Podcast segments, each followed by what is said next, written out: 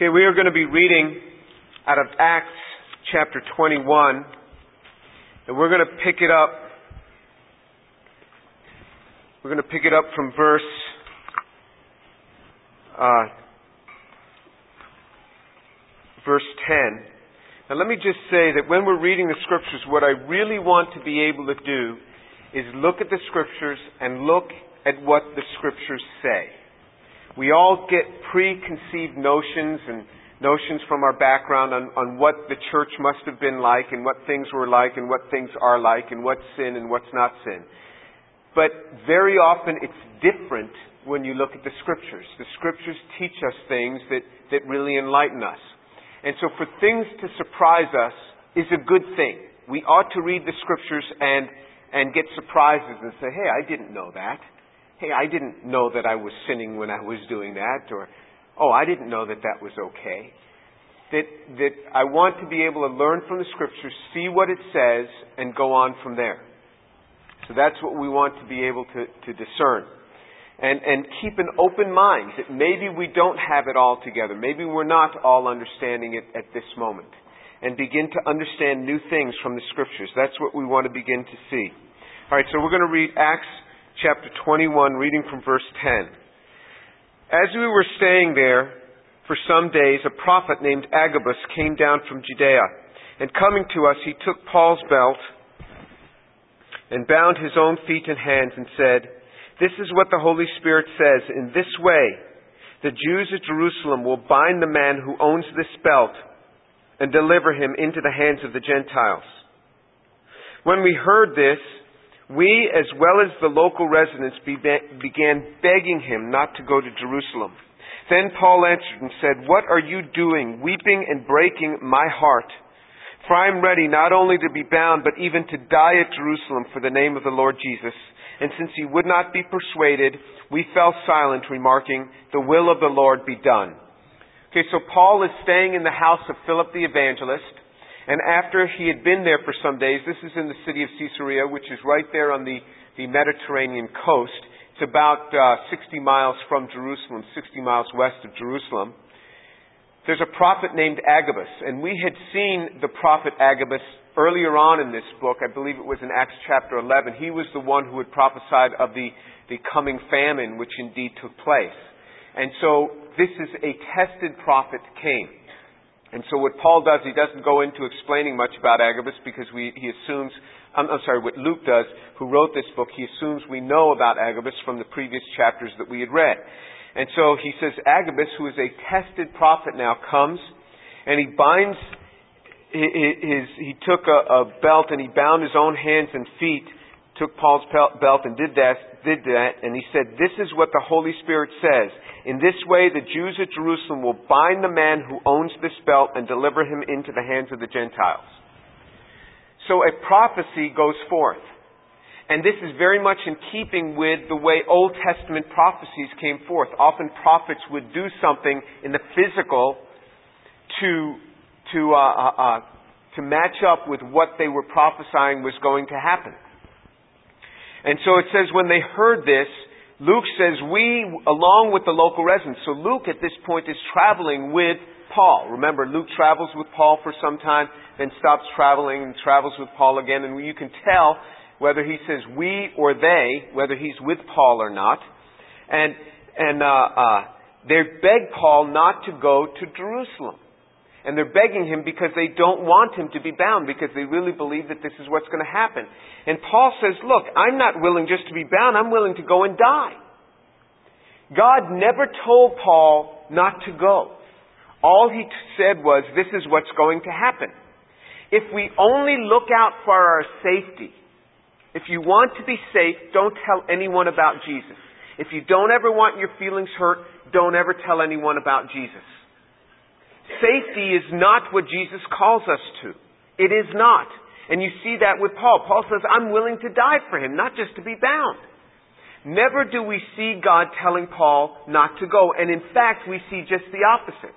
We see that God concurs with Paul that he should have gone, that he did go, and he even encourages on, him on in the midst of it when the imprisonment begins. Paul is quite willing to go. And you will see there will be times in your life where people will try to restrict you from doing God's will because they're afraid for you. And honestly, they're afraid for you. They're afraid for your welfare, for your goodness. I'll give you an example. My own parents were very concerned with me when I, as a college student, started to talk a lot about Jesus and tell a lot of students about Jesus. And then they became concerned for me in my career. That why am I, you know, as an assistant professor telling people about Jesus? You know, it's, it's going to be hard to get tenure if you do that. And and my thought was, no, this is what I've been called to do. And at this point, after all these years, they've just given up. You know, they just figure if, if he hasn't been killed now, you, you know, there's, there's nothing that's going to happen. But my own colleagues used to be concerned for me.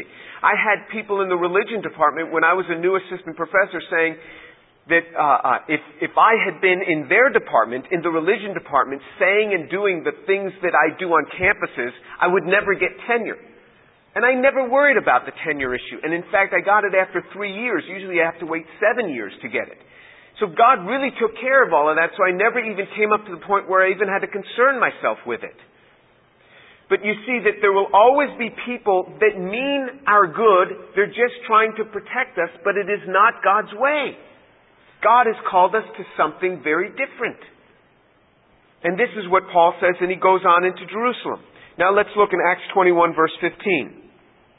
And after these days, we got ready and we started on our way to Jerusalem. Some of the disciples from Caesarea also came with us, taking us to Mnason's house of Cyprus, a disciple of long standing, with whom we were to lodge. And after we, we arrived at Jerusalem, the brethren received us gladly.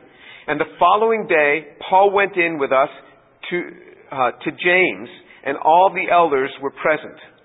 And after he had greeted them, he began to relate uh, and after he had greeted them, he began to relate one by one the things which God had done among the Gentiles through his ministry.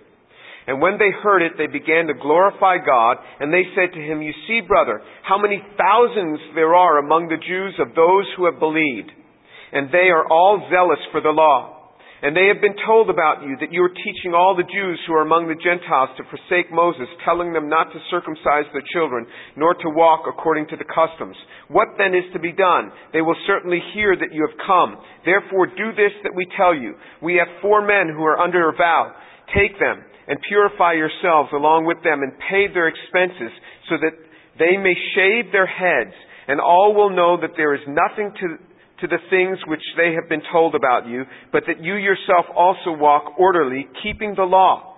But concerning the Gentiles who have believed, we wrote, having de- uh, decided that they should abstain from meat sacrificed to idols, from blood, and from what is strangled, and from fornication. Then Paul took the men, and the next day, purifying himself along with them, went into the temple, giving notice of the completion of days of purification until the sacrifice was offered for each one of them. Okay, so what on earth is going on here? This is a super interesting passage. Remember what we want to do when we read the scriptures. We want to look at the scriptures and say, what does it say? What are the scriptures saying? And then also what we want to say is, God, speak to me a message through the scriptures. And that's a good thing for your own personal Bible study. To read and say, what is the scripture saying? And say, God, what are you speaking to me today through this passage? And God will speak to you for that day. He'll speak to you concerning the things coming that day. God does this through the scriptures. He does it all the time in my life. I ask God, speak to me, speak to me a message, and boom, all of a sudden it just comes alive. Wow, that's actually sort of like what's going on in my life and just what I'm going to be confronting today. That's what's good about the scriptures. God speaks primarily to us through the scriptures. And I, you know, God speaks to us through the Holy Spirit. We can be walking along and He drops a word in our heart. He speaks to us through other people. He does, speaks to us in many ways. But primarily through the scriptures, He will speak to us because what happens in my own mind, and I'll tell you what happens with my mind is I can hear what I want to hear a lot of times. You know, so, so if I want something, God speaks to me, I think in my own mind. Now, God sometimes does speak, but I am prone to making big mistakes. I really am in, in hearing God. But from the scriptures, it is amazing how clearly and accurately God can speak to us. So it says that after, it says after these days, so after his time in Philip's house, it says, that they started on their way to Jerusalem. So remember, it's about 60 miles. And, and it's, so it's at least a couple of days journey, probably three or four days journey. So they, they walk to Jerusalem and they stay in this guy, uh, Mnason's house at Cyprus, eh, who was from Cyprus, a disciple of long standing with whom we were to lodge. Being a disciple of long standing probably means it dates this person, Mason, back to one of the original disciples from Acts chapter 2. Acts chapter 2 is when this large group of disciples came in and, and that was on, the, on that day of Pentecost when Peter preached the gospel, and there was this large group that, that, had come in. If it wasn't from that original group, it was from some early group. He had been a disciple of long standing, so that's the home that they were staying in. They were staying with other believers in Jerusalem. And it, after we arrived in Jerusalem, the brethren received us gladly. So they welcomed them. They were glad to see Paul and the other brethren that had been out witnessing to the Gentiles. There was no problem with that. It says, on the following day, in verse 18, Paul went in with us to James, and all the elders were present. So here is the Jerusalem church. Remember, we learned from Acts chapter 15 that the leading person in the Jerusalem church was no longer one of the original apostles. It was James, the half brother of the Lord, because James was the one who culminated the meeting in Acts chapter 15, having prescribed what the Gentiles should do to abstain from, from going astray. And, and uh, uh, so they meet James. Where's all the other apostles that had been out in Jerusalem? They're probably out being apostles. Remember, the apostles dispersed and they were out witnessing. So running the church now is James, the half brother of the Lord, and the elders. So you see the transition. The local church here transitioned from being under the apostles' leadership to being under the elders a group of people who were not apostles, but they were the elders. They were the leading person in that local body of Christ. And so this is a good lesson for us. That it had transitioned from being under the apostleship to being under the local body of Christ there. And then it says uh, um, in verse 19, they greeted them, and Paul began to relate to them, and Luke and the people who had traveled with him on this missionary journey related one by one the things that God had done among the Gentiles through his ministry. And when they heard it, they began glorifying God. So Paul is giving his missionary talk. So if it were today, Paul would come in and he'd flip open his laptop and, and he'd start showing PowerPoint slides from what had occurred. This is what he did. So he went up there and he started telling them one by one the things that occurred. And this is, this is again a missionary report to the church in Jerusalem. And the other thing that, remember, that he was doing when he would come down to Jerusalem is he would bring gifts with him, that he, was, he would acquire gifts and he would acquire gifts from the Gentile churches. He would always say, Let, us get a gift for the needy in Jerusalem, supporting those who are in Jerusalem. This is a great blessing and a great secret. You know, there was a, there was a centurion who called Jesus to his house. And, and Jesus started to come to his house because the centurion's slave was sick. And remember that story. So Jesus is, it says, you know, he hears this and he starts walking to the centurion's house to heal the, the sick slave. Centurion sends a, a party there and says, don't, don't even bother coming to my house. Just speak the word and he'll be okay. And Jesus said, I haven't seen such faith in all of Israel. He speaks the word and the, and, and, and, and the slave is okay. Why did Jesus go to the centurion's house? Because remember, there was a, a, a, a Syrophoenician woman whose daughter uh, uh, was possessed by a demon and she begged Jesus to heal her daughter. And Jesus said, look, you know, I came for the lost children of the house of Israel. And then she, and he, and he said, look, it's not good to take the food that's for the children and give it to dogs. And she said, well, even the dogs get to eat the crumbs that fall from the children's plates. And so he, he saw that she had great faith. He said, good enough, your daughter's made well. Why was he reluctant with the Syrophoenician woman? Why didn't he go into, into Gentile cities and witness but he did immediately for this centurion. And there are two instances of this, and it's because this centurion, it says, donated gifts to the Jewish people. He loved them. And he blessed their city. And so when, when, yes, Jesus immediately went to his house. Why? Because the scriptures, God said to Abraham, those who bless you, I will bless. Those who curse you, I will curse. You want a blessing? Go be good to the Jewish people. That's what the scriptures say. Those who bless you, Abraham, those who bless you, bless your offspring, I will bless. Those who curse you, I will curse. You want to be cursed in your life? Go ahead, curse the Jewish people. The Jewish people don't do everything right.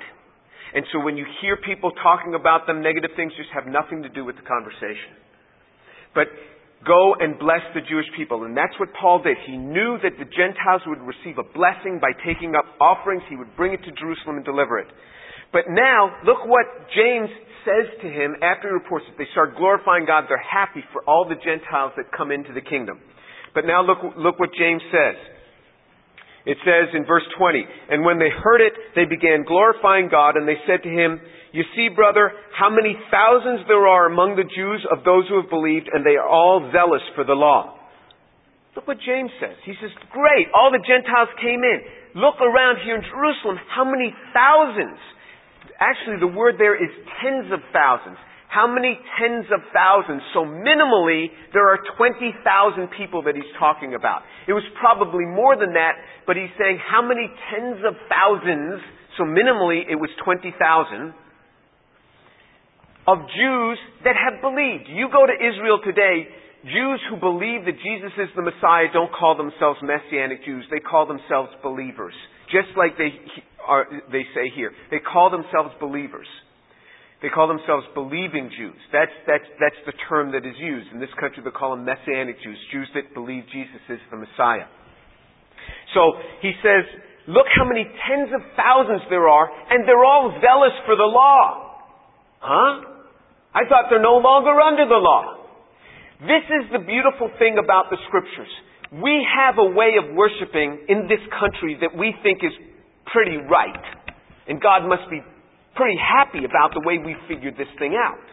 We all come and we sit on these pews in church and we th- sing three hymns or three contemporary songs. No, we, th- we sing three contemporary songs, we have a message, and we say a prayer and we go. This must be right. God was probably so happy because we figured this out. This is the pattern of worship. This is how things ought to be done. Now you know I'm speaking sarcastically because you go to other parts of the country or other parts of the world and people sit on the floor. And they may think that they're holier than we are because they sit on the floor and we sit in a pew. I don't think God cares. Because if He cared, He would tell us in the Bible, thou shalt sit on the floor when you're in, in, in church. You know, He would say that. And, and, and, uh, um, you, so, so there are different patterns. Some churches, you know, they get up and they sing and they dance, and I have no problem with that. You know, some people get really upset with churches that, you know, if somebody starts raising their hand, it's okay as long as it's not over their shoulder. And other churches, you know, they get upset, why don't you raise your hands over your head? But I don't think God cares either way. It's where your heart is. Everybody's got a different pattern. But look what he says of the believing Jews in Jerusalem at that time. He says they were all zealous for the law. They grew up under the law. What they grew up knowing was you practice the law. And what Paul preached is, you want to practice the law? Fine. But it won't save you. As a Jew, remember, circumcision, fine, but it won't save you. Remember, it is we, we can practice the law, not practice the law. You go to Israel today, you will find believing Jews wear a kippah, the yarmulke. They have the long tassels because the Old Testament talked about not cutting the tassels. The kippah is actually not from, from the scriptures, it's actually from the Babylonian Talmud. But they'll have the, they won't cut their sideburns, they'll wear the tassels as if they were under the law. But they're believing Jews. They believe that Jesus is the Messiah just like you do. They're saved just like you are. But they still have these practices, and that's okay. We have the practice where we hop in our SUV and drive to church and, and sing our three songs and hear a message and go home after being sure to give the offering. They won't miss that. And then we go home. That is what we do. And it's okay. That doesn't upset God, doesn't, it's where our heart is. And so there's all these believing Jews, and look what they say in verse 21. And they have been told about you James is saying to Paul, they've been told about you that you're teaching all Jews who are among the Gentiles to forsake Moses, telling them not to circumcise their children, nor, walking, nor to walk according to the customs. Now that's totally untrue, and James knows it. James knows that that is a false report that's going around among the believing Jews concerning Paul. Paul was not telling them uh, to the, the Jews among the Gentiles to forsake Moses. He never did. He just said the law of Moses isn't going to save you. You can practice all these things you want. They're just not going to save you. Remember, Paul was hurrying to try to get back to Jerusalem for what? For the Passover. He got delayed and then he hurried to get to Jerusalem for what? Pentecost. And that's what he's there for, the Pentecost. That's what it says. Why is he hurrying to get back for the Passover, the Pentecost, if he's not under the law? Because he's a Jew. We're going to see Paul stands up in his defense. He stands up, you know what he says? In his defense, he says in, in, in Acts chapter 22 verse 3, he says, I am a Christian. No, he doesn't say that. He says, I am a Jew. He says, I am a Jew. Paul was a Jew. He was born a Jew. He died a Jew. If it bothers you, you're wrong. Alright? Paul was a Jew. And he always associated himself with a Jew. You go to believing Jews in Israel today, you say you're a Christian, and they say, I am not. I was born a Jew, I was circumcised on the eighth day, I fought in the Israeli army, and I'm going to die a Jew. And Christians try to convince, no, you can't be a Jew and a Christian. And they'll look at you like, can you be a Christian and believe that Jesus is the Messiah? Because you're so Jewish. It's so Jewish. So, Paul was never going around telling Jews you not to circumcise. In fact, remember, he had Timothy circumcised because Timothy's mother was a Jew. So he's had Timothy circumcised. So in fact, this was a rumor about Paul that was not true. And so in verse 22, James gives him some advice. He says, What then is to be done? They will certainly hear that you have come. Therefore, do this that we tell you. We have four men who are under a vow. Take them, purify yourself, and so on. So what he tells Paul to do is there are at least 20,000 believing Jews here who are kind of upset because of rumors they've heard about you, thinking that you're telling them to forsake the law. And we know this is not true about you, Paul. Remember, Paul took other vows. Remember, it says he got his hair cut in, in, in Cenchreae because he was keeping a vow. That's the Nazarite vow from Numbers chapter 6. He says, you go and you, co- you commit yourself to a Nazarite vow right now, Paul, so they'll know that you, that, that you still practice the law. And so he says, there are four men here, take them along with you, and he says, purify yourselves, pay their way, pay their way for the Nazarite vow. You know, if you read in, in, in in Numbers chapter 6, the Nazarite vow, you had to, you, you would do it for, for prescribed time, and you would not cut your hair during that entire vow. Then you had to offer up one male lamb, one ewe lamb, one ram, uh, um, unleavened bread, a grain offering, a drink offering, and anything else that you could afford. Paul had to do that for himself and four other guys. He had five of these which meant that Paul was spending a lot of money. He was paying the whole way for himself and four other men to fulfill a Nazarite vow. Does that bother you? Good. Let the scriptures bother you. That's what should happen with the scriptures. The scriptures, we should read it, we go, oh, that's not the way I normally believe. Well, good, you're wrong. You learn differently. This is what life is. We're constantly learning. Paul would probably look at our church service and go, that's church service? Remember, they would go all night. You know, kids were falling off the balconies, remember? so, so this is what he did, and he fulfilled this.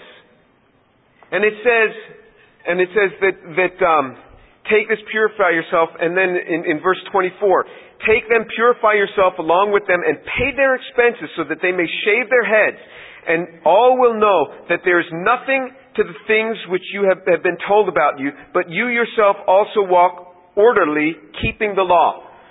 Well, we'll turn over to 1 Corinthians chapter 9. Look what Paul said about himself in this sort of thing. 1 Corinthians chapter 9, verse 20. 1 Corinthians chapter 9, verse 20. To the Jews I became as a Jew so that I might win Jews. To those who are under the law, as under the law, though not being myself under the law, so that I might win those who are under the law. You see what he's saying? He says, to the Jews, I became a Jew. To those under the law, as under the law. Even though the law doesn't save me, because, because actually in, in Romans chapter 6 verse 15 it says that the law itself, Paul himself said, the law doesn't save you. So he wasn't under the law for salvation. Circumcising didn't save him but he practiced the things of the law. And especially around Jews so that he might win them. You say, well, you know, that's situational ethics. Well, this is what he did. To the Jews, he lived as a Jew. Verse 21, to those who are without the law, as without the law, though not being without the law of God, but under the law of Christ, so that I might win those who are without the law. So in other words, he's among the Gentile churches. He's not going through all the gazillion things that you have to do as being a Jew under the law.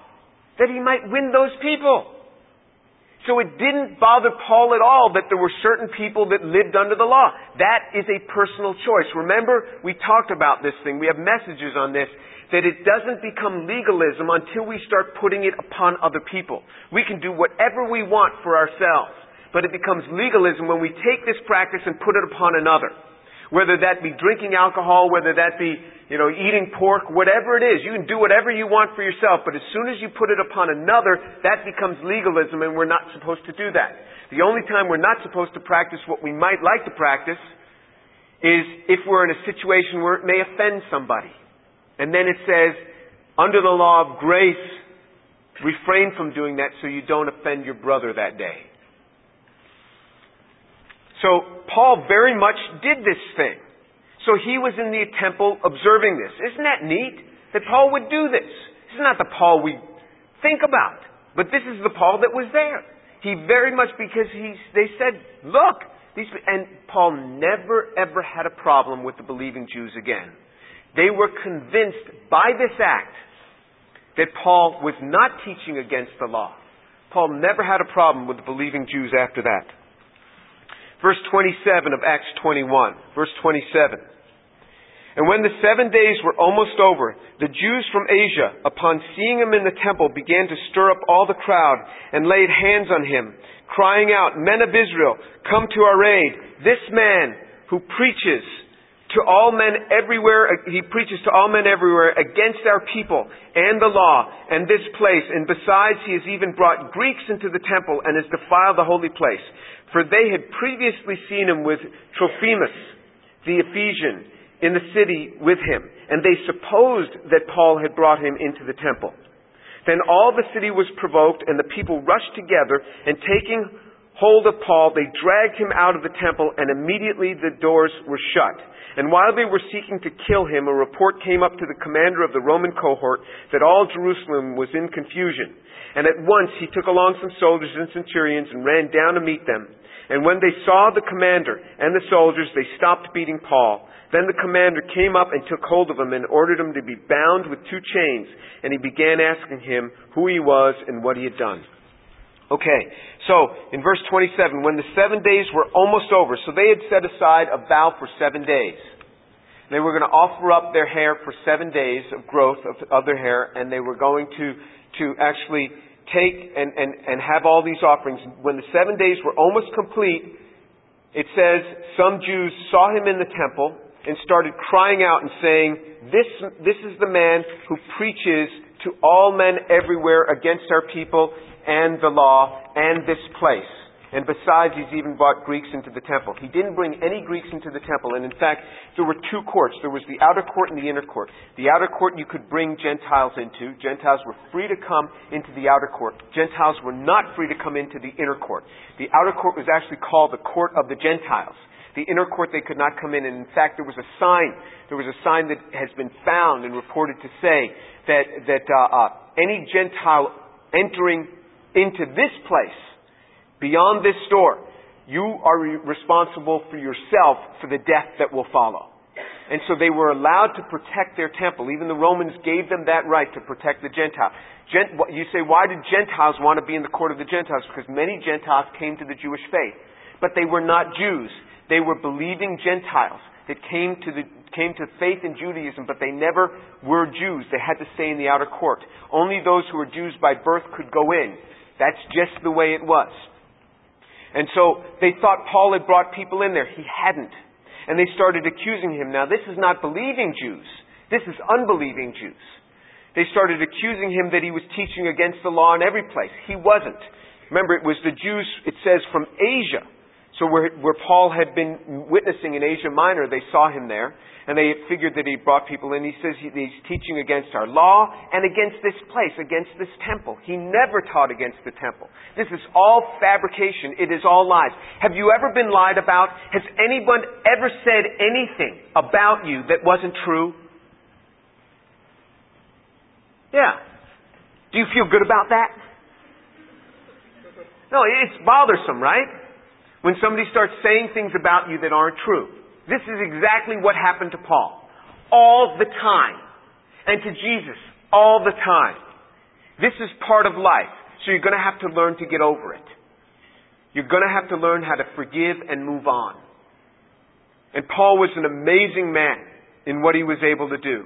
And it says that, that uh, um, then they accused him of defiling the temple. Now, if you defile the temple, the Roman government had given the right to the Jews to, to have a trial and to have an execution for defilement of the temple. That's why they always tried to get Jesus on defilement of the temple, saying that he said he would destroy this temple and raise it up in three days. But when they raised up witnesses, one said he said that that uh, uh, uh, he could destroy it. The other said he would destroy it, and so their testimony didn't agree. They didn't have two people in agreement. But they were allowed to defend their temple. But it had to be with a trial, not in a, in a mass confusion. It had to be with a trial. So they were violating their own law by trying to kill him without a trial. And the city got in, in such confusion that it was reported to, to the, the, uh, to the Roman cohort now, now there's an Antonia fortress. The Antonia fortress would overlook the temple compound. And that bothered the Jews in those days, but, but, you know, they were under domination by the Romans. And it says that they rushed down with two, uh, uh, he rushed down and he took some soldiers and centurions. So each centurion had a hundred soldiers. So it's centurions. So it's at least 200 soldiers come running out of the Antonia fortress. I don't care how tough you think you are. If you have 200 soldiers running toward you, you just stop. It's okay. We're all friends. You know, no problems here. And they just stop. They had been beating Paul, and they just stopped because 200, at least 200, we don't know how many centurions came, but it's, since it's plural, it's at least 200 soldiers come running out. And, and they grab Paul, and, and so they, they, and they put him in chains, and they start questioning him as to what, what's been done here. So in verse 33, then the commander came, took hold of him, and ordered him to be bound with two chains, and began to ask him what he had done. But among the crowd were some shouting one thing, and some another, and when he could not find out the facts because of the uproar, he ordered him to be brought into the barracks. And when he got to the stairs, he carried, when he got to the stairs, he was carried by the soldiers because of the violence of the mob. For the multitude of the people kept following them, shouting, Away with him. So, so the, the, the commander here tried to figure out what is going on here. And people are shouting one thing and another. Finally, they had to drag him out of there. They get to the steps and they're being so hounded by this, by this mob of people that they actually have to pick Paul up and carry him up the stairs. So this is a real mass confusion. Just because problems arise in life doesn't necessarily mean that you're walking against the will of God. This was very much in the will of God, and there was mass confusion going on, and sometimes believers see another believer going through something in their life and they think, wow, they must have sinned. They're going through that. Look at the problems. They must have sinned. Not necessarily. You can be very much in the will of God and problems arise. Look at Jesus. I mean, problems all the time. People coming against him all the time mobs and confusion. And the same thing they said about Jesus, they say here to Paul, away with him. And so we're going to see the life of Paul, what Paul's response is to these lies, to this beating. Remember, they are beating him, it says, and they're trying to kill him. A mass of people are beating him. If, if it had gone 60 seconds of beating, you can't, you can't live for 60 seconds when a group of people is trying to beat you to death. You can't live. They're kicking you, they're stomping on you. This must have all happened very quickly. That Paul is still alive is just by the grace of God. So maybe for 30 seconds, for 20 seconds, he's being beaten upon by the time these soldiers run out because after 60 seconds, that's it. But Paul came that close to losing his life, right there, killed in the temple compound. That close in service to God. And he has these people lying and accusing him, lying about him and accusing him. And then you see that in, in, in as we're going to look at next time, he looks at them and he says, My brethren and my fathers. How, how this man could respond in this way. Remember what would happen. You know, if, if someone just looks at me a little bit, you know, I'm like, lousy. You know, I'm just telling you, this is it. But Paul, I mean, he falsely accused, beaten, kicked at, spit upon, saying, kill the man. And Paul's response is totally just a different response. One out of love. This is what we're going to study. How can this be? How can a man be this way? You know, we call my brethren and my fathers. I know you lousy, cheating, stinking guys. You did me, I didn't do it. You're accusing me of I didn't do. Find one Greek that I brought in here. No, he didn't do that. Response is totally different. You look at this, you say, this can only happen because of the Holy Spirit. There is no man that can be like this. There's no person that can be like this. It has to be because of the Holy Spirit. Let's pray.